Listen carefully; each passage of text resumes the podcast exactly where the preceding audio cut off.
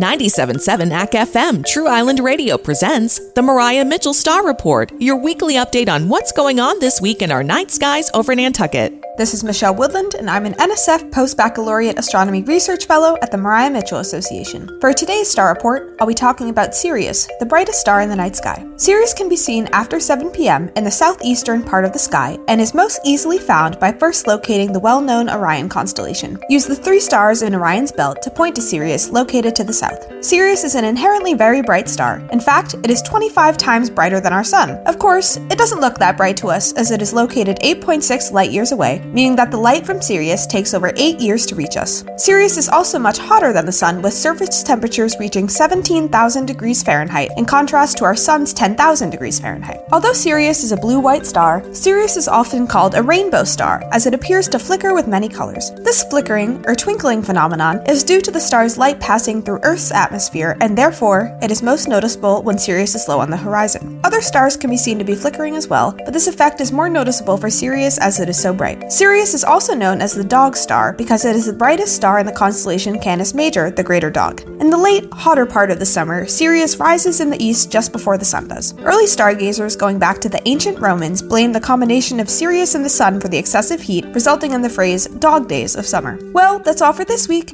Thanks for tuning in to today's Star Report. As always, you can find out more about the astronomy department and our research at www.mariamitchell.org. Brought to you by the astronomers at Maria Mitchell Association, creating opportunities for all to develop a lifelong passion for science through education, research, and firsthand exploration of the sky of Nantucket Island. Visit mariamitchell.org for more info. Don't forget to download each week's Star Report via Apple Podcast and Spotify.